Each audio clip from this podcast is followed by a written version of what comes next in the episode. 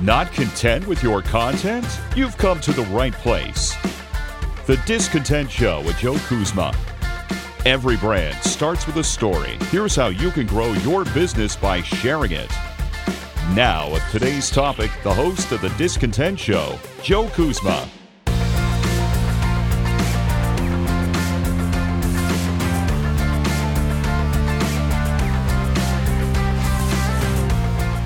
Hello, everyone, and welcome to another edition of the Discontent Show. My name is Joe Kuzma, and as always, offering my tips and tricks for helping produce content for your content and social media marketing campaigns and today, you know, I kind of want to get away from, I want an umbrella episode, basically. I want to get away from talking about any of the individual pillars that I speak of.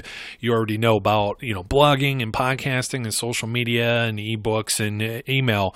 But in order to effectively create any of those materials, you need a game plan. And one of my big game plans is obviously is to do this on your own time.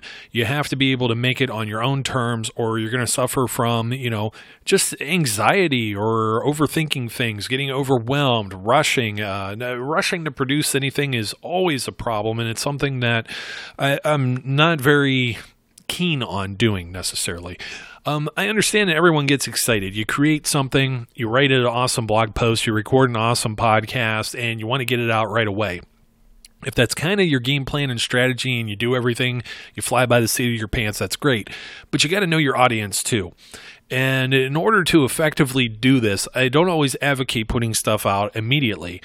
If you're looking to do something, you know, once or twice a day or, you know, even once or twice a week, that's what you got to figure out. So, um, learning your audience is one of the things. Learning your own schedule is another thing. And creating content sometimes, you know, it can be overwhelming. You can have something happen in life, any type of event, friend or family member, or anything personal to yourself, where all of a sudden you're gonna you're gonna miss something on the schedule or, as it so happens, there are there's kind of like the Netflix approach to things where you create maybe five episodes and you dump all five of them uh, at the same time out on you know whatever podcast service you may be using or even on YouTube, and it's not healthy because all of those things, whether it's just five Facebook posts or five tweets, they're competing with one another for attention, and it's tough enough because you're already competing with everyone else in order to get noticed, in order to get that content out there. So today, I kind of wanted to talk more about a game plan. I wanted to talk about more of a strategy when it comes to producing content. And part of that is obviously knowing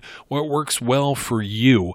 What are the best days for you to do things? I know sometimes it's easier for me to do something during a lunch hour. Sometimes, you know, I, I have a, a, a quiet office or I have quiet time early in the morning or even maybe late at night.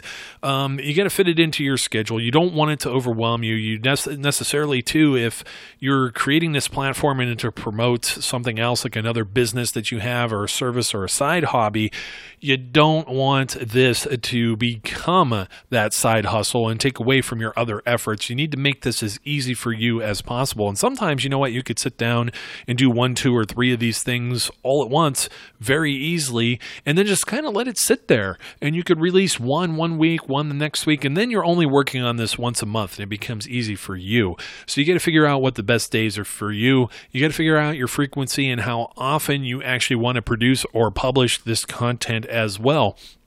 If you could do more, great. All the more power to you. It's what you feel comfortable with. Obviously, too, in even dealing with something like this uh, program, the, the Discontent Show, and dealing with content marketing or social media marketing, you've noticed that my frequency has gone to about every other week because there's only so many topics you can really talk about sometimes without, you know, beating a dead horse. And I've covered a little bit of these things in drips and drabs and in different episodes, but I thought it was very important to come back to the kind of editorial calendar, kind of the schedule of what works for you, but you also have to know what works for your audience. You have to know your audience. And part of my rushing to produce content rant right there is if you if you hurried and you wrote something and it's, you know, the end of day Friday and you're a B2B, you're working business to business, and it's like 4 p.m. and let's say you're only, you know, working within your local area. You're not even regional. You're very local. You're down to a city or a county or a few counties or a small portion of one side of a state is publishing something at 4:30 on a Friday when everybody's you know tuned out or already left work if they if they work until like you know 3 or 4 or they leave early for the weekend or it's a holiday weekend or something of that nature are they even going to see this you know, the best chance is they probably aren't even going to see it by Monday. And even with the B2B, publishing things on Monday, uh, not necessarily great. Mondays are the worst, you know? But you get into the middle of that week when you're working with Tuesdays or Wednesdays or Thursdays, and it may be a better time to reach uh, everyone else. The weekends aren't always bad. It all depends on your audience. And again, you got to know your audience. You got to know what ages they are. You got to know what times that they're online. You have to know that demographic. You also have to be aware if you're a national product or even worldwide, are there people looking at this in different time zones? Do I need to, if you're producing something, if you're putting something on social media, for example, do you want to schedule that or repurpose or reword that tweet in order to have it multiple times? And I think a lot of things that get crisscrossed here is when you're dealing with your audience and you're dealing with a publishing schedule, you want to use some type of software that makes this easier for you. I don't want uh, people necessarily to go in, and I, I don't do this myself very rarely, unless it's something that's very specialized to a specific platform. I'm not going to log into Facebook and post this at 11 o'clock at night. That's just not going to happen. I'm not going to go directly on there and do it at 11 o'clock at night. I may already be in bed by that time let some of this stuff do the work for you. I could schedule something days in advance at a specific time to go out, and then I could stagger and put them back in. And for those few minutes of work, you're not setting alarms or putting things on your calendar uh, that are going to drive you crazy, that they're going to interrupt, you know, dinner time with your family or any important occasions or have you getting up in the wee hours of the night because you just had to absolutely post this thing at this specific time and hour. So knowing your audience is also knowing you and using some scheduling software is going to make that a heck of a lot easier on your on yourself. There's tons of them out there. A lot of them vary between different, you know, free or paid schemes. Of course, I'm going to recommend a few that have some free tiers. Uh, you know, not necessarily just a free trial, but something that you could use at no cost to at least get yourself on Facebook and Twitter possibly a few other platforms if you happen to like anything like LinkedIn. Instagram can be hooked in with some of these as well. It just all depends. But the top two, probably two of the most popular out there. There's others. There are paid services. If you prefer them, that's great. Uh, but I happen to like Hootsuite. I happen to like Buffer. And each of them has different ease of use. That means, you know, if you're not necessarily computer savvy, you may want to start with Buffer. And if you if none of this bothers you and you like some advanced features and stuff, Hootsuite's good too. Sometimes each of them have their own quirks. Some of them can be hooked into other programs and software, but at the very basics, what you're going to do is, is end up signing up for an account. Uh, it doesn't matter what kind of account you get. Sometimes you have to dig in and look for the free option as well. You may even have to Google search because sometimes they bury that on their pages. Obviously, they want you to pay for their service. There's nothing wrong with that. If you like it, go ahead, pay and support them. Um, but if you get on there, you're going to want to link it to you know your Facebook account, and then it's going to obviously ask you. You should have a Facebook page, which is more business oriented than your personal. And obviously, Twitter's Twitter. You could hook up Twitter there as well. Instagram is an option, and sometimes requires use of a smartphone app. But you know these services, they walk you through it pretty easy. If you're on Hootsuite, there's a big green button now that has new post, but there's all kinds of scheduling things. There's premium features in there as well as being able to monitor and look at your other profiles where you don't necessarily have that same uh, level of functionality with Buffer, but Buffer makes it real easy to just kind of map out what times you want things. You could schedule things in advance for certain times. You can manually do it, or it goes into the Buffer, which is a preset type of schedule that you have. And the great thing is, is that a lot of these different programs. If you're using something, uh, whether it's on your smartphone, you could copy paste something right into a buffer app on, on your smartphone, and you could share it instantly, or you could put it into the queue, your buffer queue, or you can schedule it for a specific date or time. Hootsuite has a lot of the same features too, although on mobile, if you're on like a smartphone or a tablet, some of those features are a little restricted or a little more crippled on those platforms versus using, you know, a laptop, your regular desktop type of computer environment. So keep that in mind. Um, but, you know, in a pinch, if you're on the road, you're a road warrior, you could still get some of this work done too. Or you know what, you know you got a vacation coming up, you could schedule it all in advance with the with these software programs and have it all work for you while you're out, you know, enjoying uh, something poolside. So keep that type of stuff in mind. Is this is going to make it easier for you? But you got to figure out your audience too, because when you're creating these schedules, you got to figure out what days are working for you. If you know you happen to be a retail location, if you happen to do anything, you know, food service or anything like that, you can obviously post things maybe on the weekend. You know when your busy days are. Lunchtime's always great if you're dealing with food. Obviously, There are certain businesses, you know, it precludes you to put something first thing in the morning. I mean, if you're giving out business advice like myself, I like to be out first thing in the morning so when people arrive at their desk, they see there's a new episode or there's a new blog post, or uh, they're going to probably see those things via social media when they do the first thing. Maybe they're getting ready in the morning, maybe they're eating breakfast or having a coffee or anything of that nature. Um, sometimes, you know, maybe even you figure out people are on different lunch breaks in the afternoon or when they get home, you know, after five or six o'clock. Those are always prime times when they put the kids to bed later at night, nine o'clock, 10 o'clock, not necessarily bad. And if you're national too, you got to think nine o'clock, if that's on the eastern time, uh, Eastern time on the East Coast, and you have people on the West Coast, it's only going to hit them at six o'clock. That's that same time when they're coming home from work. So you may even want to do something uh, up till midnight which will also catch people on the other side of the country as well. So these are the different things you have to consider. Some of this, if you're very specialized and you have a, a, a very unique niche of an audience and you know certain people aren't around at certain times, let's say you're dealing with healthcare and people check out at certain times, or maybe these are the type of folks that work like four day work weeks and they're not around on Fridays then you're not going to probably post something on Friday.